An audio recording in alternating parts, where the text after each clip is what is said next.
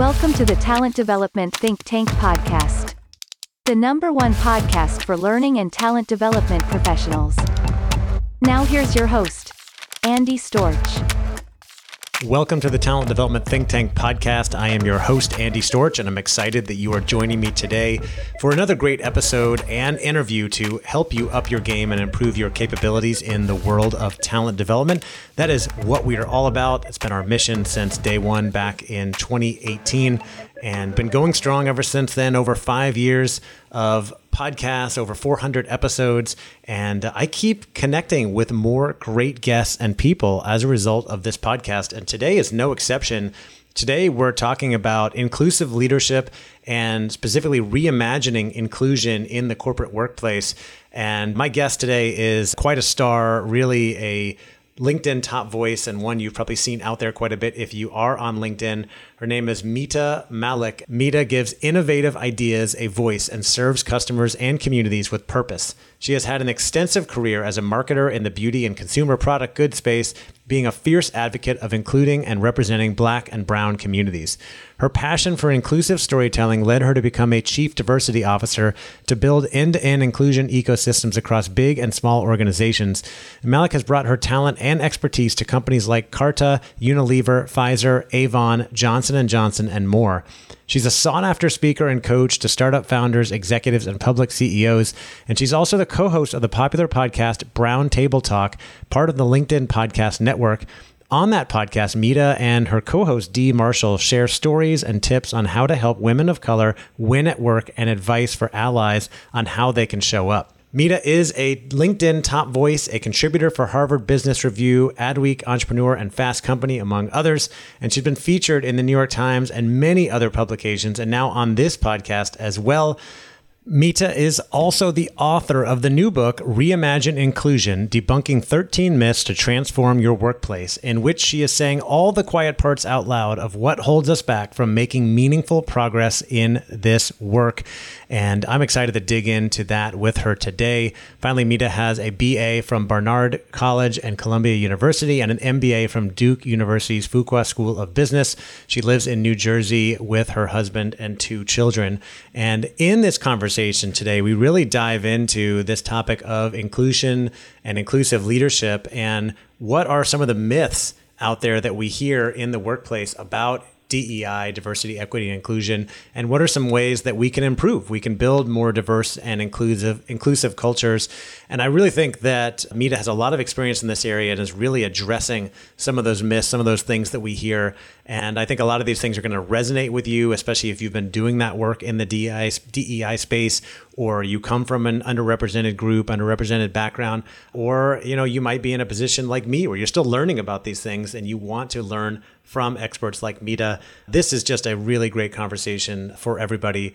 And uh, I'm looking forward to you hearing it. I want to also mention that uh, Mita has already agreed to be a guest in our Talent Development Think Tank membership community. She'll be joining us as a guest speaker sometime later in the fall of 2023. So if you enjoyed this conversation and you're not already a member, come check out all the information on our website, which is talentdevelopmentthinktank.com.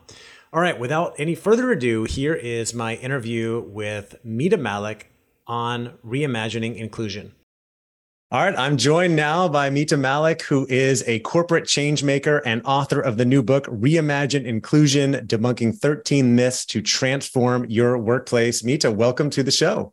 Andy, thank you for having me. I'm so excited. Yeah, I am honored to have you here. Uh, we were just talking before. I think we've kind of been following each other on yes. LinkedIn for some time. You have built such a huge, I think, brand and following oh. on LinkedIn, over 100,000 followers now. And I think that's because of the content you put out, not just the content you put out, but who you are. I, you know, I, like I said before we started talking, I just I feel like I know a bit about who you are and what you stand for, and I and I'm assuming you are authentically, you know, who you are and what you talk about, and I know you are very passionate about making the world a better place, as I am. So I'm excited yes. to have you here. Yes, thank you. Very kind words. I try to be. I hope when people meet me, they feel like what I post externally is how I am. Yeah, likewise. Meet I, me. I think yes. my I have, a, I have a long thought as I've been building a brand and putting stuff out on you know on social media and other places for the last few years that my biggest fear is being found out to be a fraud or a hypocrite. Like I want to live in alignment with the things that I say. Absolutely. Or you fall from the pedestal, right? Yeah. Years ago, I worked with Viola Davis, incredible Viola Davis, to turn around a business I was leading. And she did not fall from the pedestal. That's an amazing moment when you meet someone you've admired, Mm. meet them in person, and you're like, wow, this is who this person is. And that's Yeah. pretty cool. Yeah. I've heard the advice don't meet your heroes because like you're Oh, I'm disappointed. I'm like, I don't know. Like, if you really follow somebody, you get to know, them, but you never know. But the first question I wanted to ask you is related to that, that I do see you a lot on LinkedIn and in other places. I'm curious what inspired you to start sharing so much and building this brand and being very public about your your beliefs and opinions. I have been passionate about writing my entire life. My mother reminded me the other day, ever since I could pick up a crayon. So I've always wanted to write. And I was always writing quietly and privately. I'm not an overnight success. If I think about it, Andy, it was likely my dad's death. I lost him very suddenly back in uh, 2017. And that was a really pivotal moment in my life. We all go through grief and loss. But I think when you lose someone suddenly and it's completely unexpected, you start to think of your life differently. What if I wasn't here tomorrow? What if this was my last day? What if, what am I holding on to all of these things for? And I do believe with power becomes comes responsibility and there's a privilege. And so I'm at a certain point in my life in my career. If I can share all of the things that I'm thinking about or things that have happened to me, I hope that inspires somebody to show up for someone else that they aren't showing up for or to show up for themselves. And I do think that probably that grief was a way for me, writing was a way for me to process the grief. Mm. Did you have or need to get past any fear with regards to you know putting content out there, stuff out there? And the reason I ask is because I I had to get past my own, but I also have several people in my inner network that I talk to who are like, oh, I want to build a brand or thought leadership, and I'm just afraid of you know what people are going to think, or they continue to hesitate and not put things out there. I'm a marketer, as you know. I've worked on many, many brands. And that's the beauty of brands. You're not supposed to be all things to all people. I'm not everyone's cup of tea, and that's okay. hmm And so I don't spend a lot of my time looking at the negative comments or naysayers. Now, here's the difference. I think as a country, in our communities and our homes, we've lost the ability to disagree with each other. Mm. And so I really appreciate when people disagree with kindness and respect because I will learn a different perspective. yeah. And so that's different for me. But if you're going to show up and just put mean comments and be like, wah, wah, wah, I'm like, well, why don't you try to do this? like, Right, this is exactly. hard. Right. And so there might be posts that I see that I'm like, oh, I don't know if I agree with that. right. I don't need to go in and drop a negative comment. Yeah. I might put insightful or I might really respectfully put my point of view. We can have a discussion. hmm I think if I let that hold me back, I'll never post again. Yeah. That's Or I'll point. never show up in social media again. Like I'll Right. be so scared. I, I But always there's think of somebody who doesn't like what you're saying. And sometimes I think it's more about them than you. Like I Mhm. say hurt people hurt people. I've heard Yeah. that. I didn't did not coin that, but I've right, right. No, I've heard heard it in many places. But it's like it is, right? If someone's lashing out at you that you don't know, you're like, why are they lashing out at me like this? Like this is like Yeah. so it's like something to do more with them. And if I can pivot that and actually be empathetic to say, okay, this person's hurting. That's Yeah. why showing up with such negativity on my feed. yeah. And then the final thing is I block people too. Like if Mhm. you're going to show up with hate speech or really negative, nasty things, like I just don't have the space and energy for that. So I will right. remove you from my community. I'm with you. It's the way to go. Yeah. I don't know if you follow Gary Vee. He talks a lot about. Oh my God. I used to be Gary Vee's client 10 years ago. I know Gary Vee. He probably Oh, doesn't really? anymore, but Gary Vee, I follow a lot of what he says in Yeah. Big- social and also about how to build a brand. Right. Sure. He's- Yeah. I'm a big fan of his and Claude, of course, who works Oh my God. Claude's a good friend. Yes. Yes. Claude's- Yeah. Yeah. She's spoken at our at my conference, been on this podcast multiple times. So Claude's amazing. amazing as well. And I was just thinking of Gary because he he talks about that that if people are leaving negative stuff, it he, he knows it's more about what's going on with them than him, and he'll even reach out and be like, "Hey, can I help you with anything?" Like it's just uh, amazing, all about empathy. Yeah. But uh, using that as a transition, I want to come over to being inclusive and being an inclusive leader. Something a lot of people are working on that you're speaking about in this, you know, the wider DEI range, but especially this idea of inclusion. And I'm curious, like, what is your idea or concept of inclusive leadership? A lot of people are talking about that these days. Like, what does that mean to you? Well, I think the biggest job of leaders is to create more leaders. that's the biggest job, right? That's the legacy you leave behind. So, how do you coach, mentor, help people get to where they need to go? And if I think about inclusive leadership, I think about what is inclusion? Like, let's talk about what is inclusion. Mm. And for me, inclusion is I work for you, Andy. I feel valued, seen, recognized. I belong. My contributions matter. And that is the biggest retention tool we have right now. Because if I feel that way working for you, somebody else can offer me $20,000 more. And the likelihood is I'm not going to do it. It's too much of a risk. Maybe a mm. hundred thousand. I'm joking. But like, yeah. you know, but it's like, it's that like, wow, I found that. Yeah. And as I talk about in my new book that's coming up, Reimagine Inclusion, Debunking 13 Myths to Transform Your Workplace, I talk about the fact that I've been chasing inclusion my whole life. Like I feel mm. that way from the schoolyard to corporate America. I never felt like I could find a place where I belonged. And part of that was my cultural upbringing, but part of that was also the world of work was not designed for someone who looked like me. Mm. Right. And so I was trying to fit into spaces I didn't belong. So back to the point of inclusion, like that's our number one job. And if you can make me feel valued at work, you're not mm. just unlocking the potential of your company, you're unlocking my potential. It's pretty yeah. amazing. Yeah. Can you talk about that for a moment? You, you said the world of work is not designed for people who look like me. I've, I've, certainly had many of these conversations. I know I come from a different place, you know, maybe the where the world of work was designed, even though I feel often like an outsider as well. What do you mean by that? I'm the proud daughter of Indian immigrant parents. And my parents gave me a lot of gifts that corporate America doesn't really value. One of them is this idea of humility, hmm. right? Work really hard, stay behind the scenes. My dad used to say, keep your head down, work hard, stay out of trouble and you'll be recognized. That doesn't work in corporate America. I kept waiting for the fairy godmother to come and like, boop, promote me at my cubicle. No, it doesn't work that way. This other idea of just I can outwork anyone, Andy. Maybe you and I can have a competition, but I have a really hard work ethic. But I wasn't working smart. I was working really hard. Mm. I also a quiet leader. I'm more introverted. Not something that I have seen corporate America celebrate during my time. I think that's changing a lot. I also think just in terms of who I am when I show up in on screen or in conference yeah. rooms, my brownness shows up first. Mm. A woman shows up first. Like there are things about my dimensions of diversity that are visible. There are other things that I maybe I'm not comfortable revealing. We don't know each other yet, but there are things you can see. And so people will make judgments based on that. I'm also five one and a half, and the half is important to me. And so, but also like being around, like being smaller, right? Yeah. And to build presence. Yeah. In person. I had a CEO I worked for once who was six, seven. And he would just like, you know, we would just be walking, but it'd be like he was racing and he didn't mean to race. He just right, just his stride. And I just was like, hey, can you can we can you slow down? Right. Like I'm at heels and I can't keep up with you. Yeah. Or imagine if you have a bunch of tall senior men having conversations standing up and I literally cannot I mean it just really right. It's another stratosphere you can Yeah and then all of a sudden we're in this world of work where I feel like even being on Zoom with you now it, it just levels the playing field. Mm-hmm. Yeah. Like I can't like tell I how tall you are. My space, you're able to own my space. We're both engaged. That's right. And so I think a lot of things have, have changed for the better. And I think there's a lot more that needs to be done. Yeah.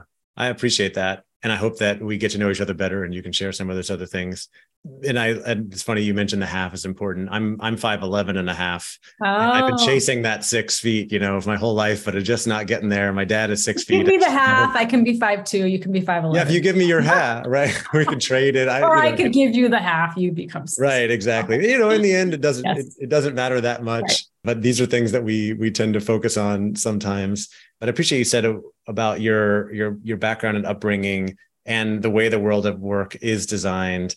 And certainly there's many unconscious biases and things that sure. i'm sure you've been dealing with for a long time. And there was actually a quote i pulled out of your your bio. I don't remember where i saw it. I wanted to ask you about you said i've been over mentored and under sponsored for most of my career. What does that mean? Yes I get a lot of flack when I say that, but I think people are coming around to it. It's one of the myths in my book. And I talk about the fact that I've been over mentored and under sponsored in my career. And that doesn't mean that I don't have incredible, wonderful mentors. Mm. You be mentors for each other after this, after getting sure. to it. There's like lots of mentors I've had. But the difference between any mentorship and sponsorship is a sponsor is someone who is typically two levels above you in an organization. They are somebody who has a large P&L, they have a large team budget. They are in the room when the doors are closed and decisions are being made about your career. And I was so naive when I first started in corporate America. Mm-hmm. One of my career sponsors, Gail Tiffer, told me, Do you know who's talking about you and your career when the doors are closed? I'm like, Doors are closed and people are talking. I didn't know that this is yeah. how things went. And yeah. so they are also somebody who's going to use their political and social capital to help advance your career. Now, this doesn't happen. It's not like a friendship bracelet where it's like, would or best friend necklace, will you be my sponsor? That's right. not how it works. But right you know, in my role, I have worked to match people, you know, rising star with the sponsor, but also I always ask people to think about what they're working on and who else in the organization would benefit from that work. And so I always say, like, spent too much time like this, bent over, just looking, typing, not really looking up to see what else was going around me at work. And so no matter what you're working on, try to think about how you could build a relationship with somebody else who would mm-hmm. value knowing that work and sort of creating co-ownership of it right yeah. and then you see that that person becomes invested in it and you build a relationship based on the work and then if you were my sponsor you likely would knowing the merit of my work would yeah. say my name when i'm not in the room and mm-hmm. help advocate for that promotion yeah i learned about that years ago and have been talking about that sense you know, of it a couple chapters in my book about networking and one about building a personal brand yes. because like you said a lot of people go to work assuming that if i work hard i'll be rewarded for it right? Just like your parents taught you. Yeah. and it's not the case right? It, it, it your personal brand your reputation is also a factor and your brand is about what people are saying about you when you're not in the room. Yes. and guess what? When you go out for a job and then the interviewers the hiring managers are deliberating they're talking about you and you're not in the room and they're not just saying oh does she have the right skills? They're saying do i want to work with this person Absolutely. is this someone i want to spend time with and a lot of that's going to come down to your brand and reputation and what you portray. I think I obviously don't have the direct experience that it becomes even more important for people from underrepresented groups to be thinking about what is that brand that I'm portraying and and I couldn't say that directly I don't have the experience I've interviewed a lot of other people to make sure that that you know yeah. it's in line with what I think is important that I want people to be thinking about and I'm glad you're you're talking about it as well. Absolutely and for leaders listening it's human nature to be drawn to people who look like us, act like mm-hmm. us, think like us, who've had similar life experience. Yeah, psychology. And there's nothing wrong with that, except let's try to interrupt the bias. Like you can have that thought in your head, but then start to think about, you know, always ask the question whose career are you fighting for other than your own? You should be fighting for your career, but who else are you fighting for other than your own? And if they're all individuals who are from the same community that you identify with, think about how you might be able to diversify that and think about sponsoring other individuals as well. Yeah. Well, speaking of that, myth one in your book is about supporting Black Lives Matter. And yes. we know, obviously, going back to May 2020, when the death of George Floyd happened and the, the rise of the social justice movement started, there was a wide range in how companies responded, right? And how people responded. Certainly, there were companies that just put a black square in their social media and said, oh, yeah, we support Black Lives Matter, but maybe didn't do anything else a lot of other companies that you know started listening tours and and trying to create more empathy and, and find out what's going on. And many people who said well i'm not part of the problem. I support black lives matter. I have black friends or i'm not you know racist or i don't do anything actively against mm-hmm. black people so i'm not part of the problem. What do you say about that? Like what what's the myth there and how can people improve or companies improve so the myth I talk about is, of course, I support Black Lives Matter. Why are you asking if I have any Black friends? And every chapter of the book opens with a pretty powerful story. And then I debunk the myth and leave tips and mm. tools on how leaders can show up to do better and be better. So, Andy, fundamentally, I am sort of just puzzled about how we're doing diversity, equity, inclusion in our workplaces. I feel like we're doing it in backwards many ways. So we're chasing inclusion at our conference room tables, at our boardroom tables. It actually starts at our kitchen room tables. It starts in our neighborhood and communities. And so, one of the questions you should be asking if I work for you, let's say you have a diverse team, you are working on diversifying your workforce. The question should be whether me, Mita, is equipped to lead that team. That's the real question. Because the job of an inclusive leader, the journey is to think about life experiences that aren't your own and to have empathy and understanding for them. And so I'll do a quick exercise with you and the listeners. And if you're listening, you can close your eyes or just just sort of think about some of the people you see when I ask these questions. Where do you live? Who are your neighbors?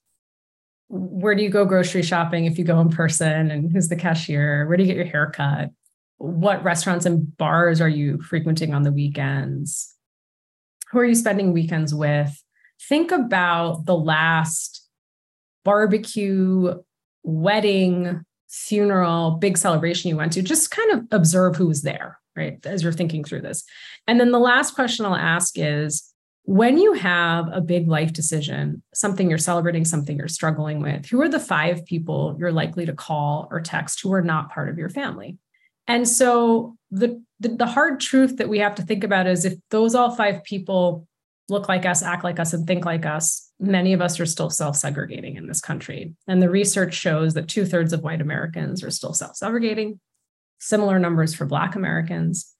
So the question is if I'm not building meaningful relationships with individuals from other communities outside of work, how do you expect me to show up as a more inclusive leader at work? Because if I'm the only Indian person you know, or the only relationship or interaction you've had with an Indian person, let's say, is on film or TV, you start to build stereotypes, right? Mm. And so you're bringing those with you to work. And so my big argument is here a lot of this starts outside of work, it starts in our communities.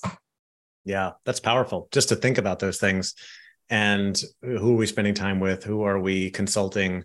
Who are we involving in decisions?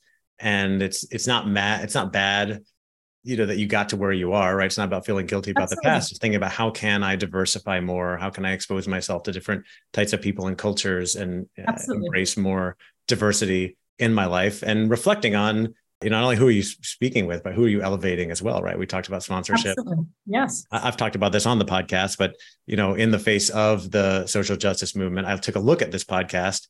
And at that point, I think we had done 200 something episodes. And I realized I had only had, I don't remember the exact number, it was only three black guests, something like that. And I thought that that's not good enough, right? If I'm saying, oh, I'm an ally, but I'm not actually supporting, going out of my way to support. So I made sure I had a lot more Black voices on this podcast since then. We have had other Indian women on the podcast, and I'm actually interviewing another one later today. So I'm, I'm always looking to try to create more diversity here as well as with the events we run, but always trying to get better as well because I want to show people what it can be Absolutely. like. And it's not it's not easy, right? It's something you have to be intentional with. It's not easy. And I so appreciate you being vulnerable and thank you for that. And I hope people are taking notes. It's not easy to say that no. you made that mistake or you've been thinking about it. But the important part is you've thought about it and you're trying to show up to do better and be better, and that you're also asking for help.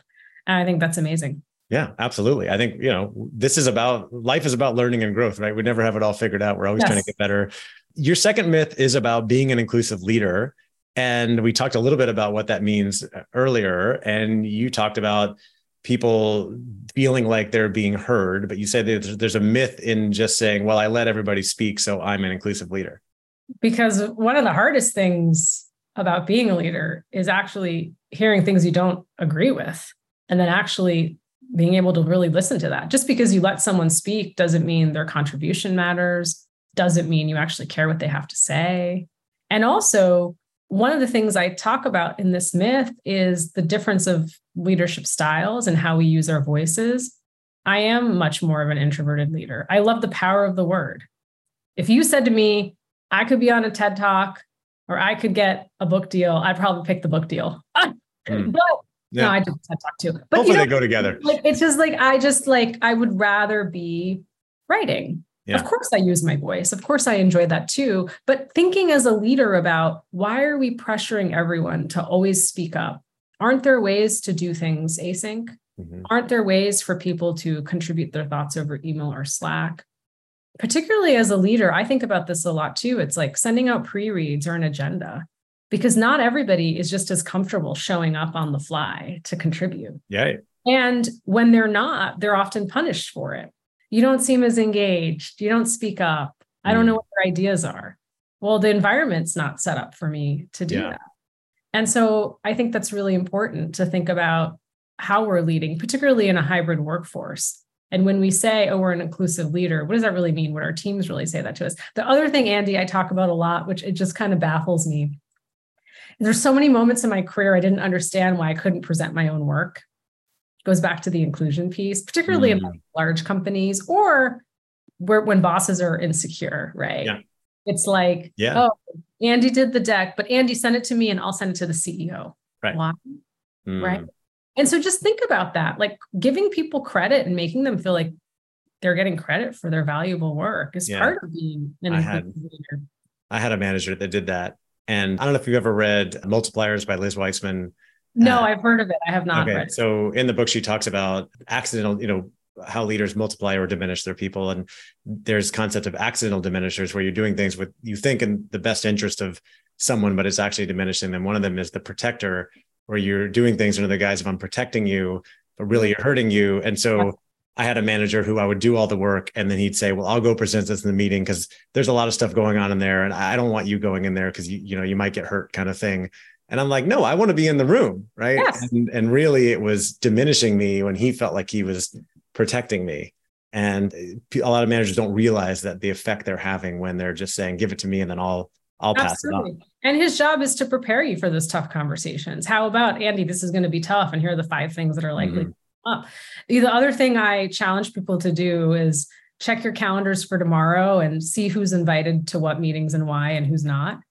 And I do think in a world that we work in now, it's not like you got to fly to London to be in the meeting That's right. it's not like you got to sit on the radiator. It's like, you know, there's enough room for everybody. I'm not arguing. See, one of the things that there's a lot of research about is like, I think it's something like if you have more than seven people in a meeting, there's a number, seven, eight, Yeah. the starts, the productivity starts to Sure. drop. One of the things I argue is corporate gatherings and meetings can be an important tool for inclusion. We're just not doing it correctly. Meetings are Mhm. broken. And so this idea of go back to that example, Andy, why couldn't you have just gone and presented what you did? You have to stay for the whole meeting. Yeah. But it's interesting, right? It's like we're just like, oh, meetings are broken, so we're not going to invite anybody. Or like, Right. and I'm like, hey, I, this has happened to me. I'm like, that was my project, and I wasn't even in the meeting. Like, Yeah. you're talking about my project Right. and, initiative, and then later someone, you know, send me some notes, and I'm like, this is wild. Yeah. Another thing that I, I like to do, I'm sure you appreciate as an introvert, but as a longtime facilitator and someone who's always trying to build inclusive communities, and we run a membership community, and people have commented on being very inclusive, is look for the people who are not speaking up and Yes. try to get them involved to share their voice, right? Because they probably have many great things to say and just don't feel comfortable, right? Speaking up in front of the the bosses or the people who are louder than them or that sort of thing. We want to make sure that everybody feels like they're included and appreciated. Absolutely. I think that invitation matters. And also the balance of not putting people on the spot, right? I had a professor in business school who would always cold call. It was horrendous. so it's like the balance of like, you know, Mita, do you have anything to contribute? And if not, we'll move on. No worry, you know. So I think it's the also the ability to sort of read people's body language and how comfortable or not they are in that particular. Yeah. let's shift from from inclusion to diversity one of your myths myth four it says i'm all for diverse talent as long as they are good right like i'm all about diversity but i need to make sure that we have good talent here I've heard that so many times in my career. And the more I start talking about the book, the more people are like, oh yeah, I've heard that too. You know, throughout the throughout reimagine inclusion, I tried to get people to self-reflect and try to think of the opposite. So let me ask you, would we ever say, I'm all for non-diverse talent as long as they're good? no of course not I'm all for non-diverse talent. So where does that come from? Part of it comes from again, not having access to individuals with different lived experiences. And we start to stereotype and then we start to connect that to performance. So one example might be, let's say I'm on your C-suite, you're the CEO, and you have appointed me to lead a troubled part of the business. I'm the first woman of color on the C-suite and the business is in trouble. And it's been six months, and for all the reasons, it didn't work out for the company or me, and I leave. Will you be more or less reluctant to hire another woman of color for that role if I was the first one, right? Let's actually now shift to another scenario, very similar a white man who ends up taking on your C suite a role, leading a troubled part of the business. And for all the reasons, don't need to get it, doesn't work out for the company or him, he moves on. Will you be less likely or more likely or reluctant to hire a white man after him?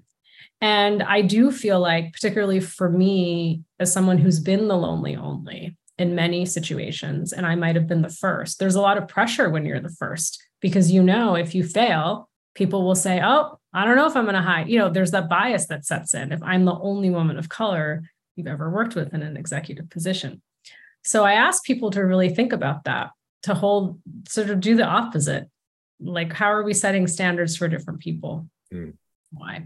Related to that, I'm very curious about myth seven, which says we need more people of color in leadership. Let's launch a mentor- mentorship program. And so that is back to sponsorship, right? I know you've worked with many organizations as well in your time. And it's like, I feel like whenever there's a problem, we need to fix the attrition problem. We have too many women leaving. We need to recognize people, but we have no money, right? A- anytime it's like, let's launch a mentorship program, right? Yeah. Let's get the employee resource groups to do it even better, right? And right. so then it's like, but mentorship is not going to be what advances your career. It's sponsorship. And I go back to that, you know, Andy conversation we're having about my career and being over mentored and under sponsored.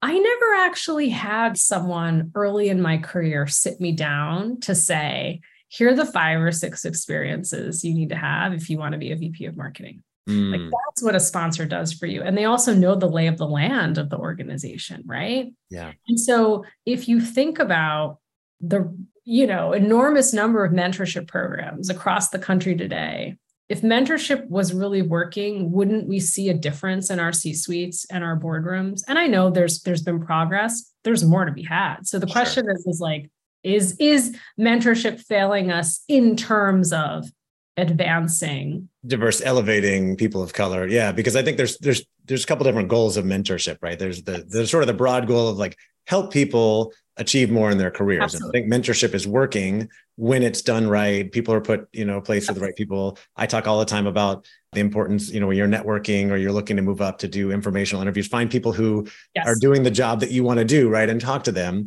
And they'll answer questions, and that's great. And you learn some things, but that's very different. I've learned, of course, from sponsorship, which is yes. someone in a position of influence or power who is in the room where it happens per se who is mentioning your name and saying hey let's give mita a chance. Like let's interview her for this role. Let's put her in this yes. leadership program. And that's a lot harder to facilitate. It's a lot harder to do. It is and it, it is very be it's thinking very concretely like we think mita can be a vp of marketing here.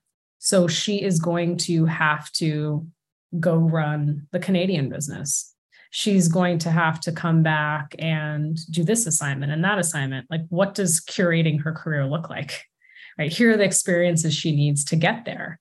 And sometimes it's never too late. But at some point in your career, if you haven't had all those experiences, you're not at the same level as the peer who started because they have had those conversations or someone has supported them in a different way. So they're more likely to advance than you are potentially. I love that. I mean, I think it's something that companies really need to be thinking about and individuals need to be thinking about on both sides, right? Who can you help elevate and sponsor? Who can you build a relationship with? Who could better sponsor you? It's like you said, it's very tied to talent planning and succession planning, right? There are those things are, it's all very tied to yeah. how talent. Yeah, and it requires uh, activity and and maybe even courage from different people on different sides. You know, I, I've committed to this. You know, elevating more people of color and different backgrounds, you know, when I look at events and things like that, but it took a while to get there. I want to ask about myth eight. I didn't write down exactly what it was about supporting women in the workplace. There's a lot of myths and a lot of talk about that. yes. that. Of course, we support women. We just extended maternity leave. Of course, ah, we yes. support women. We just extended maternity leave. So, a number of things that I unpack, one of which is that creating an inclusive culture means you're in creating, excuse me, creating an inclusive culture for women means creating an inclusive culture for mothers. Not all women want to become mothers or will be caregivers. Also, this idea that just doing a policy, check the box, you've, you've supported new mothers. There is so much research that shows the fatherhood premium and the motherhood penalty is still in play. And that's long after I had my two kids who are now 10 and 8. You know, for my husband, every child we've had together, he is more committed, more ambitious, and attracts more money. He will earn more. And for every child I've had, I'm a disheveled mess. And that is bore out, that is shown in the statistics of how yeah. women are penalized in terms of their earning potential as yeah. they become mothers. Hmm. The other thing I talk about, which not many more you'll see people talking about in the marketplace, is gendered ageism. I feel like I probably, Andy, was once that right age, that one year at work. Like you're either too young or you're too old. Uh-huh yeah. for women. Yeah. And so how that shows up in terms of, oh, hmm. I don't know if Mita would have the professional maturity Mm, to show in front of the client. She seems young. She son- sounds young. She dresses young. What? Yeah. Or Mita's had over 30 years of experience at this company. I don't know if she'd have the pace to keep up here. mm, I don't know if she has the energy. Right. Yeah. Like, what? So it's like Right. all those, think about that, the coded kind of subtle language. And so Yeah. I think gendered ageism is something we don't talk enough about. And particularly post the pandemic, you know, research showing women over 55, the difficulty of trying to enter back into the workforce once you mm. lost your job because of the real bias that Yeah. face. which So- I'm not saying men don't. I'm sure, you know, men who are listening, you could certainly would love to hear from you. But Yeah, I, I, there's a lot of men that deal with age ageism, of course, and I, I think you know going back to the comments about what the impact of having children, I tend to think there are some biological and, and psychological factors in there as well, but it doesn't change the fact that from a workplace perspective, we need to continue to give people equal opportunities and you know not make assumptions just because of someone's age, which probably better done in the United States than many other cultures, but it's still there, Yeah. especially for women. I let me share this story with you. Yeah. When I had come back from having my daughter, she was nine months. I had taken some additional time off, and I was up for a really big promotion. And a number of career sponsors had come to me and said, "This is your job. Like, Mhm. it's go and tell your manager you're going to apply for it." And in many large corporations, the manager needs to give approval. I'll never forget Andy going and talking to the former boss about it, and he said to me, "You have two young kids at home." You're not going to travel for that job. That's not your job. You should be mm. really focused on your kids right now Yeah, and not let me apply for that that's job. not his decision to make. Yeah. Exactly. So my I wish I had had the courage to say who gave you permission to slow down my career? Right. Who gave you permission to slow down my career? So you cannot make assumptions as you're saying about what Right. someone's ecosystem is. Right. And unfortunately, we have a lot of stereotypes of what we believe women and men should be doing, whether it's home and at work, and whether, however, we've been raised, we bring that with us Yeah. to the workplace, right? And so it's about 100%. interrupting that bias. Absolutely. Hundred percent. so I always tell leaders, lead with curiosity first, right? Ask the question. You know, hey, uh, this is a concern for me. Are you sure you want to go for this? Is very different from I don't think you should. You shouldn't Absolutely. for your life, right? So, strength. And then the age thing reminds me of a very funny. Obviously, I haven't you know dealt with any challenges here in the United States, but I was once facilitating a workshop in Japan when I was probably about 33 years old or 34 years old. And uh, the client was a, a slightly old, an older woman in the back. She said, Andy, you are so knowledgeable, but you are so young because obviously in Japan, they have a, a strong emphasis on age and wisdom and, and respecting your elders and, you know, wanting gray hair in front of the room. It was a funny moment for me that I'll, Yeah. I'll never forget. You know, she was like, I'm so surprised. the mm. last one I want to ask you about is myth 13, which is about working from home something I've been doing for many years. Obviously, there's many Yes. people in different places on this, and many people who will say, well, working from home is great. It's more inclusive. What do you say about that? It absolutely is. I hmm. will tell you, like we talked about, this idea of do I have executive presence or gravitas or all this coded language I've been given in my career? All of a sudden, when I'm here on a square with you, there's a level of intimacy. We're talking mm-hmm. to each other, we're building relationship. Also, I'm like owning my space and I Yeah. feel very comfortable Yeah. versus how I might be perceived in person. Now, I'm not saying that I don't want to work with people in person. Of course I do. But I do think there's an unlock to really thinking about the future of work, which is now in hybrid Mhm. workforce. But just because you say you're working from home doesn't mean check it's inclusive. I think the Mm. things that we have to be concerned about is that if you have, let's say, as I talk about in this myth, a number of individuals from historically marginalized communities who want to work from home and be on screen for all the reasons that you might expect individuals with disabilities, Black colleagues who feel like the level of microaggressions is much less working from home, which is part of research that I include in the book. I could go on and on. But what happens to everyone else who wants to go in the office? And what does that mean in terms of are we creating a two tiered system? And what does it mean in terms of proximity bias? And Yeah. if you see me more often, but you see my coworker less, and we're both making impact when it comes to performance review time, is your bias that you've spent more time with me in person that you're going to give me a higher rating? And I do think we just all sort of fell into this. And I don't think companies have really thought about what does it mean from a technology perspective? What does it mean from collaboration and ways of working? And that's why I think everyone's like, let's just go back five days a week. And I'm like, well, why don't we actually think about how we could actually work effectively. Right. What's our objective and, and, and what do we Exactly. want to experience and Exactly. feel? Yeah. I, I think it's gonna be very interesting. There's a lot of companies going in different directions. You know, I work with a lot of organizations like you do. I see plenty that have gone back to everybody needs to be back in the office. Plenty that have said we're, we've gone fully remote and then a lot in between, right? That are still trying to figure it out two days a week, three days a week, hybrid, you choose, whatever. I think there'll be case studies on this. You and I both have MBAs, right? All those case studies. Yes. There'll be case studies on this in 20 years on like the whole like out, you know, backlash or whatever, you know, the, what came from the pandemic and how companies responded. Listen, I want to see the Zoom business case. Zoom, who is uh, asking their employees to go back to the office, just Yeah. like, wow, like they they were sort of the default platform as well as Microsoft Teams Right. during the global pandemic. And you're like, Yeah. wow, like it's sort of wait and see. I think a lot Yeah. of things will come out of this. Yeah, it'll be interesting to see what happens with that business and just yeah, where where things go. Mita, Mita, this has been fantastic. Uh, there's so much more we could talk about. I'm really looking forward to reading your book, Reimagine Inclusion: Debunking 13 Myths to Transform Your Workplace. Where can people go to find out more about you and the work you're doing? Uh, feel free to follow me on LinkedIn and you can pre-order the book on Amazon right now. Excellent. All right. Well, I look forward to getting that. Excited to talk with you more. We've got our bonus Q&A conversation Yes. coming up, but thank you again for coming on. Really appreciate you and look forward to talking more soon. Thank you so much. All right, take care. All right, that will do it for my interview with Mita Mallick on her new book, Reimagine Inclusion Debunking 13 Myths to Transform Your Workplace.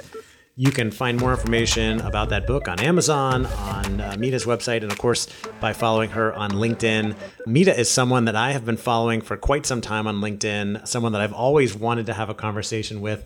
And I was really excited to get that opportunity today, and it did not disappoint. She really has a lot of great experience and wisdom in this area of diversity, equity, inclusion, building more inclusive cultures.